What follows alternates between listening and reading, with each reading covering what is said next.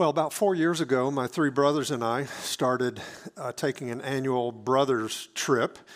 And uh, this year we went to Atlanta, and every year, every year, we strike the same pose and we take the same photograph. so I know it's goofy, but here it is. And so this year, uh, this we, we, grew up Mike, Jeff, Steve, and Tommy. Now we're Mikey, Jeffy, Stevie, and Tommy. And we, we just do this goofy thing. We've been doing it since the mid 80s, actually but order from oldest to youngest. And so Mikey, he's an attorney in Hattiesburg, Mississippi, where we grew up. Uh, he still has a subscription to Rolling Stone magazine. Uh, he, he uh, four years ago, when our mom found out that we were doing a brothers trip, she said, Well, I guess I'm not invited. And Mike, the logic, he said, Mom, it's a brother's trip. So that airtight logic, you can see why he's good in the courtroom. Jeffy, second from the right, he just retired at age 60. He's taught in international schools for about 35 years uh, Venezuela, Morocco, Saudi Arabia, Egypt, Bangladesh, and now his wife's still teaching. So they live in uh, Vietnam. But uh, he's going to drive our mom up here in about three weeks, so you may see him in the foyer. Uh, with my mom. Tommy, on the far left, he's a math professor at a small liberal arts college in uh, south of Boston. After we were in Atlanta, we went to Hattiesburg for about five days, and, we, and Tommy and I did a bunch of home improvement stuff. And five times in stores, people stopped us and said, Are y'all twins? One time it happened two times in Best Buy. Uh, this lady was staring at us, and Tommy said, Go ahead and ask. So, You're all twins? And so that's one of the great disappointments in my life is that we look so much alike at this time. So we did all sorts of amazing things in Atlanta. We went to the Center for Civil and Human Rights, a very moving, very moving experience. Went to Shakespeare Theater. We saw a Midsummer Night, Summer's Night, Midsummer Night's Dream. I enjoyed what I was awake for. Uh, we went to the world's largest drive up fast food restaurant, the Varsity. Uh, you should go there once and no more than once in your life. It's tr- totally disgusting food, uh, but it tastes good. We toured CNN. We tried to solve a bunch of the world's problems. We mainly sat around misremembering our childhood. So we had a great time. And then we went to Hattiesburg for, um, for five days. I don't know if you can tell, but I love my brothers. I absolutely love my brothers, and that love has grown over the years. But I would also affirm the truth of Proverbs 18:24, which says, "A man of too many friends comes to ruin, but there is a friend who sticks closer than a brother." Closer than a brother. I have several friends that are like 10 times closer to me than my brothers. They know 10 times more about my heart and my life than my brothers do. Part of it's geographical. My brothers are one to 6,000 miles away. Uh, part of it's commonality. Uh, my brothers and I are in all different places spiritually. But my good friends, who love Jesus. They want to know him with all their heart, and they want the same for me. And so they encourage me in deep, nourishing spiritual ways. We're in the midst of a sermon series we've entitled Alive and Well. We're, we're discussing how to thrive in some of the core relationships in our lives. Last week, Sam talked about uh, steadfast love as the, the foundation of a biblical friendship. And he said something that I absolutely agree with. He says that friends clearly love and care for each other, and yet they have no official obligation to do so. So you don't have to love your friends. Uh, you get to choose your friends. You don't get to choose your brothers and sisters. You don't get to choose your parents. You don't even get to choose your brothers and sisters in Christ. You show up in a family. But your friends, you get to choose your friends. It's a preferential relationship. You, you are friends with someone because you prefer them over others. It might be their personality, it might be common interests, uh, it might be shared convictions, it might be some other intangible. But today we're going to continue the conversation about these friendships, and we're going to talk about distinctively Christ centered friendships. Know, one of our core values at faith, these are the things that we seek to, to define us. One of our core values is authentic community. And in that, that value, we talk about, uh, we talk about uh, biblical friendships. We, we say it this way God created us to live in community with one another. We seek to cultivate deep spiritual friendships, and other healthy relationships of accountability, belonging, and care. And so the fact that you need others in the body of Christ is no flaw. We reject the thinking that says, well, if I were mature enough, or if I were spiritually committed enough, or if I were zealous enough, I wouldn't really need other believers. No, we believe we were designed to, to live in community with one another. And so these deep spiritual friendships we're going to talk about, they're not only a source of pleasure and a source of joy, they should be that. You should look forward to being with your friends but they're also a lifeline. Sometimes they are, they are a lifeline like nothing else. You might find that you are, you are in a, a terrible place in your walk with God. You might be full of doubt, you might be full of temptation, you might be full of despair, and your spiritual friends may be the thing that tether you to Christ and to the body of Christ. Therefore, we seek to cultivate deep spiritual friendships. So we aren't passive in the process. You don't sit at home on your couch and wonder, I wonder why I have no friends. I wonder why I don't just have all these deep spiritual friendships. No, we, we have to pursue these, these friendships. And this will require a vision for friendships. That's what Sam talked about last week. And it will require a commitment to invest deeply in our friends. Next week, we're going to talk about the last line in there, the last phrase. We're going to talk about other healthy relationships of accountability, belonging, and care. Biblically speaking, we need relationships beyond friendships. And so, friendships should not become uh, focused inward, they're not uh, self centered, they're not cliquish. No, they should be cultivated in the broader context of the body of Christ. There's these 39 one another's. We won't talk about all of them next week, but there's these 39 one another's. You can't live out the Christian faith without a broader community. So, this morning I want to talk about a progression in cultivating deep spiritual friendships. We'll first talk about finding friends, and then we'll talk about deepening friendships. So, first, finding or recognizing spiritual friendships. And we should probably acknowledge up front that for some people, this is very intuitive. You just kind of effortlessly make friends, and you just realize I have many of these deep friendships. I just connect easily. Others of you would probably say, yeah, that's not the way it works in my life. I have to be very intentional, very deliberate about friendships. If so, here are a couple of biblical suggestions. First of all, ask God to give you spiritual friendships. You request these. Another word is pray that God would give you spiritual friendships. There's a couple of biblical principles behind this suggestion. The first is that, that friendships are a gift. And the word gift, uh, the word grace is, is a gift. And so friends are pure grace. Uh, not everything in your life is that way. So, your paycheck, for example, uh, when your employer puts that money in your account, you don't go to him, him or her and say, That was so thoughtful of you. Once again this month, you have given me money in my account. No, you earn that. You deserve that. Friendships are not in that category. Friendships are pure grace. You don't deserve friends. You can't go to somebody and say, I demand that you be my friend. No, they're preferential relationships and they are a gift. They're a gift from God. And we learn in James 1:17 that all good gifts are from God.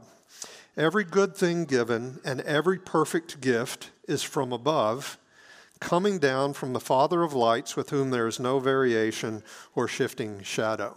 So if you've got something good in your life, like relationships, food, shelter, peace.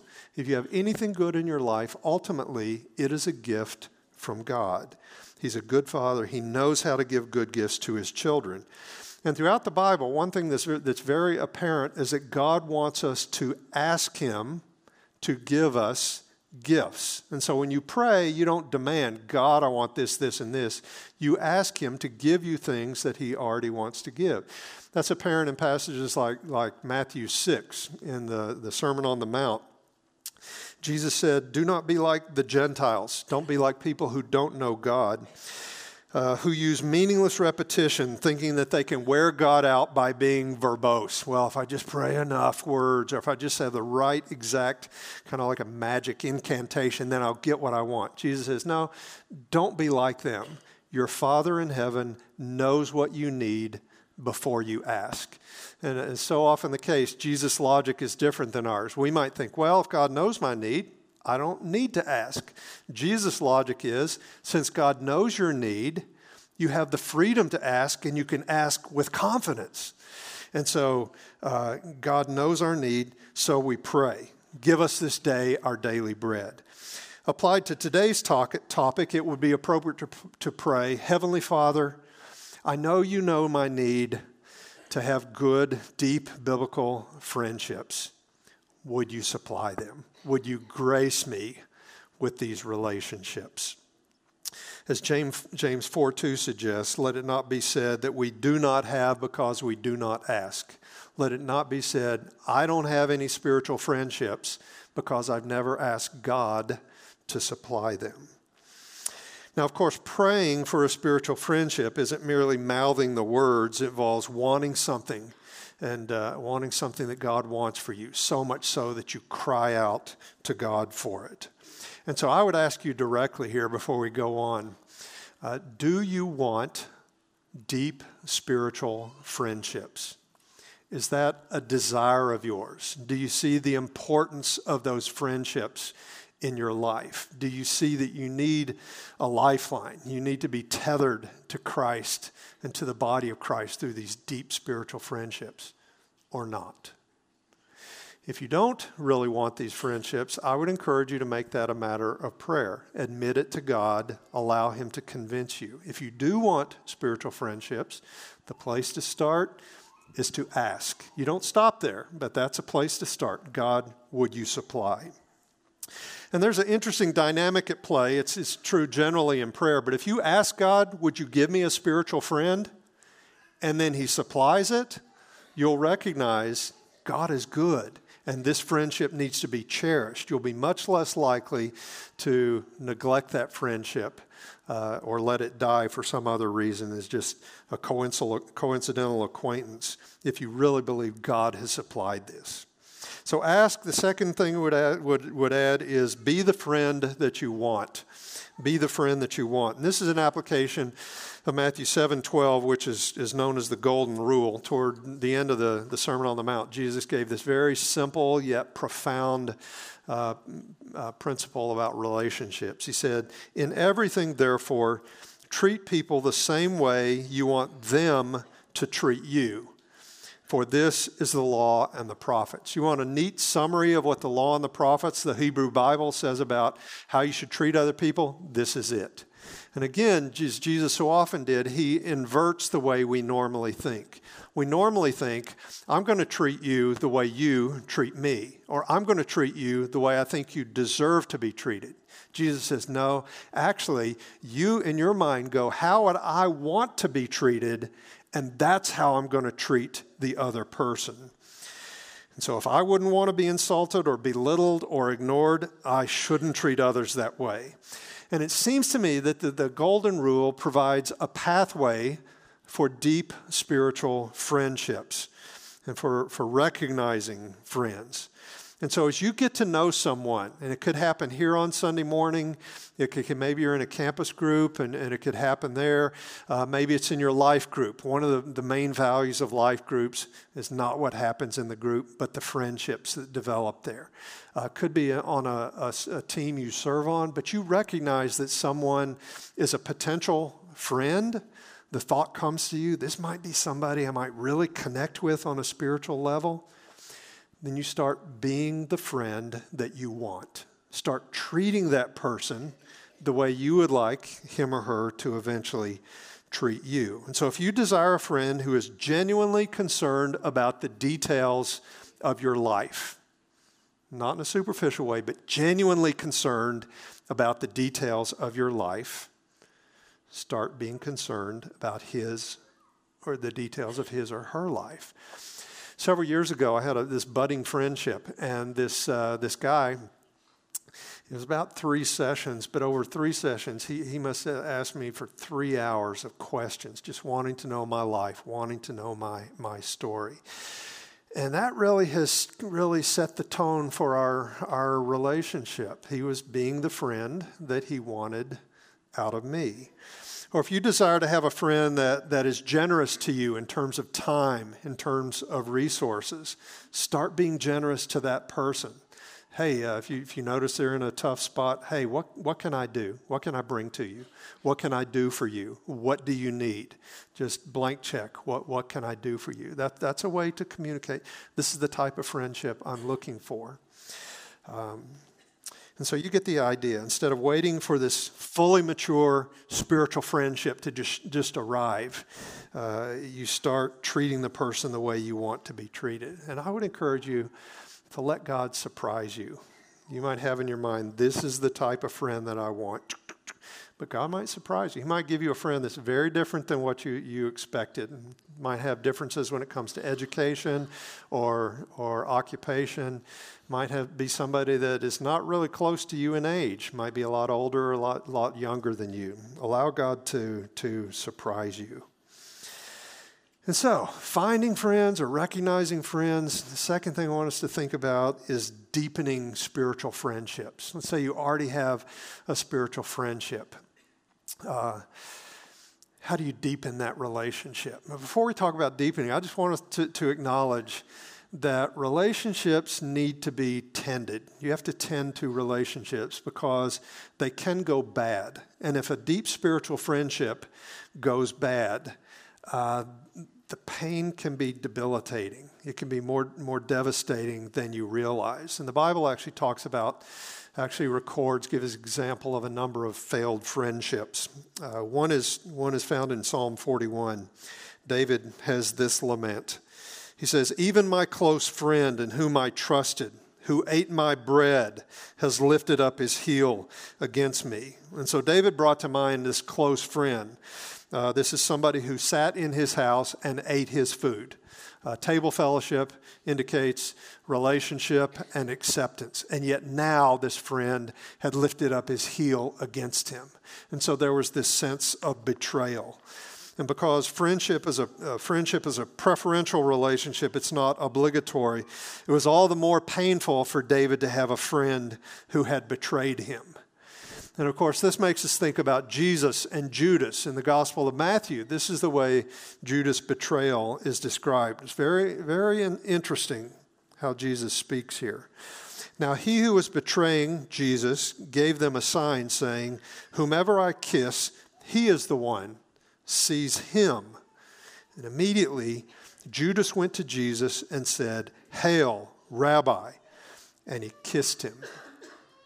And Jesus said to him, Friend, do what you have come for. And they came and laid hands on Jesus and seized him. And so, by calling Judas friend, he was highlighting the depth of Judas' betrayal. And so, Judas wasn't merely an enemy that was out to get Jesus. More significant was the fact that Jesus had treated him as a friend uh, Judas had been given this insider information. He said, Jesus said, I don't treat you as servants, I treat you as friends because a servant doesn't know what the master is doing. Jesus had laid it all out there for the disciples. And so when Judas betrayed him, he said, Friend, do what you've come for. And so I mention these examples not to just throw cold water on this whole topic, but we need, we need to pursue friendships with our eyes wide open. And there is no guarantee that if you initiate a friendship with someone, that he or she will reciprocate. Uh, I have lost over the years a, number of deep spiritual friendships uh, due to neglect, due to carelessness. Sometimes it was due to sin. I had a friend, my, my best friend in seminary, probably, this was 30 years ago. Uh, we, we went through seminary together up north of Chicago, and yeah, we did a lot of things together, and that relationship ended one afternoon. Uh, he had called me, and I won't give you the details, but but the the, relay, the the conversation was so painful that we have not talked since. And for whatever reason, I didn't have the emotional whatever to to make it work. But all that to say, it is possible for deep spiritual friendships to go bad. It's wrong to have the idea, well, if we're really good friends, I shouldn't have to try, or it will just be effortless. That's, that's, not, that's not what we see in Scripture. So you may find yourself wondering is it even worth taking the risk? I would say absolutely. Biblically and experientially, it is absolutely worth the risk. We were created to live in community, therefore, we should pursue deep spiritual friendships. And such friendships are worth the risk because they have the potential to be life giving and life saving if you don't have any deep spiritual friends, if you don't have these friendships, people that will stay with you no matter what, you find yourself in a place of doubt or temptation or despair, you're going to be in a bad place. That's a, that's a very spiritually dangerous place to be. And so, how do you pursue this type of friendship? Well, basically, you, you pursue these friendships by being the best brother or sister in Christ that you can possibly be. You pull out your best Christian stuff in this relationship. Uh, and again, next week we're going to talk about the, the one another's of Scripture. But, but you, you do the one another's of Scripture most intently and most deliberately in these friendships. You don't coast, you don't assume that good friendships are effortless or easy because they're often not. Let me give you an example. 1 Peter 1, Peter writes this 1 verses 22 and 23. He says, Since you have, in obedience to the truth, purified your souls for a sincere love of the brethren. Fervently love one another from the heart. In your deep spiritual friendships, you have this opportunity to fervently love one another from the heart. For you have been born again, not of seed which is perishable, but imperishable, that is, through the living and enduring Word of God. The reason you can love each other fervently is because you have you're a new creation in Christ and you have something to offer. You've purified your soul so that you have a fervent love to offer the other person. You can love sincerely, meaning without hypocrisy. You love others the way you've been loved by Jesus. He says you've been born again, whereas you were dead in your sin. Now you're spiritually alive. You're as alive to God as Jesus Himself. You bring that life to the relationship. You can give life to the other person. You want for your friends what Jesus wants for your friends. You say to your friends the same thing you understand Jesus wants to say to your friends. You do for your friends the very things that Jesus would do if he were bodily present with them. And so this means that there will, there will be times when you say some hard things to your friends. And again, this has got to be a reciprocal thing. You love one another fervently. If it's just going one direction, that's not a friendship. It might be you might be a, th- uh, a counselor or a therapist or a mentor, but if it's a friendship, it's mutual. There's this mutuality. And there will be times when you do what Paul says in, in Romans 15 14 admonish one another, you warn one another. You say to your friend, I see something in your life that concerns me. We need to talk about this. I love you enough not to just let this go. And you have to be, you have to be a friend to get away with this. Try doing this to, to somebody that doesn't trust you. Try doing this with somebody who doesn't view you or experience you as a safe person.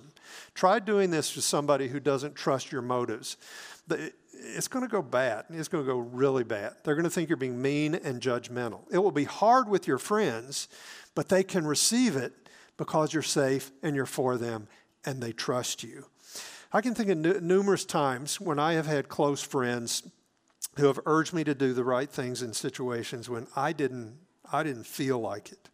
And so I would tell you, for me, uh, I've got friends that have, have saved me from disaster on numerous occasions. For me, deep spiritual friendships are not a luxury, they are a necessity. They're not icing on the cake, they are part of the cake, okay?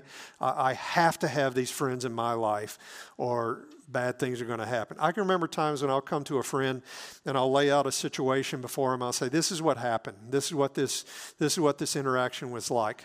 How should I think about it? How should I feel? What should I do?" And at times this friend has said, uh, yeah, actually, you crossed a line there. You misspoke. You mistreated that person. You need to go. You need to make it right. I'm like, okay, I'll do it. I trust him enough. I say, I will do it.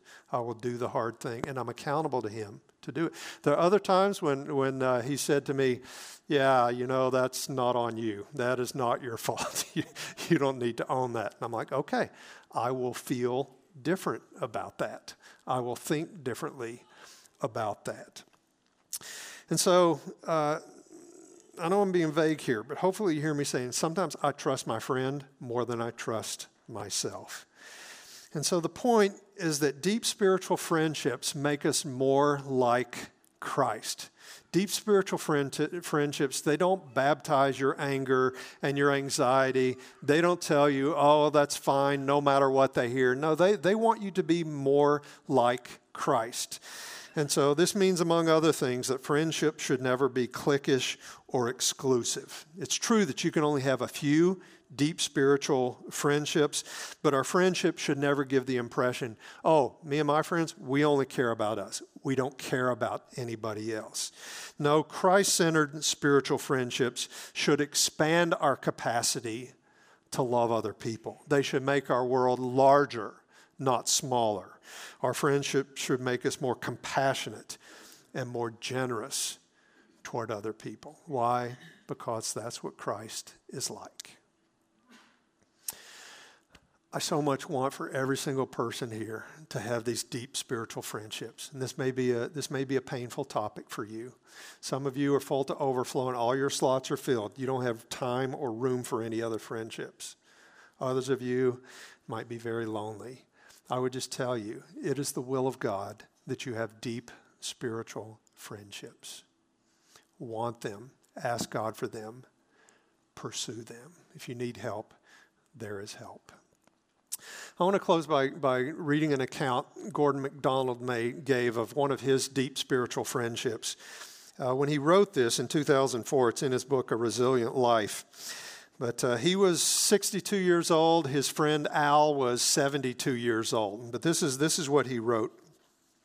He says, There will be few memories in my life more precious than the long hike I took three years ago in the Swiss Alps with Al and two others. The trail we took that day ended up to be far longer and far more difficult than any of us had anticipated. It was about halfway along the pathway when we realized that Al, 10 years older than the rest of us, had become seriously exhausted. There was a considerable distance yet to walk before we might find shelter, and I began to worry. Al had suffered some serious heart problems a few years back, and I was concerned that we had unwittingly put him in a dangerous situation. I suggested that the other two of our four man group hike on ahead and find a place where we might spend the night. Al and I would continue walking, but at a much reduced pace. So I said to Al, We'll take a hundred steps and rest, a hundred more steps and rest. If we're going uphill, you lead. If we're going downhill, I lead. And so we agreed and started on our way. Even with our sequence of a 100 steps and a rest, the way became more and more difficult. Soon we were walking arm in arm, as if one of us was ushering the other down a church aisle. We prayed together, told stories to each other, and whispered words of encouragement. In this fashion, we made our way forward until, as darkness fell, we reached the mountain hotel our friends had found for us. That walk brought me as close to the heart of another man as I have ever experienced. And I read that and I wept because that is a picture of a deep spiritual friendship. You need deep spiritual friends who will not leave you behind.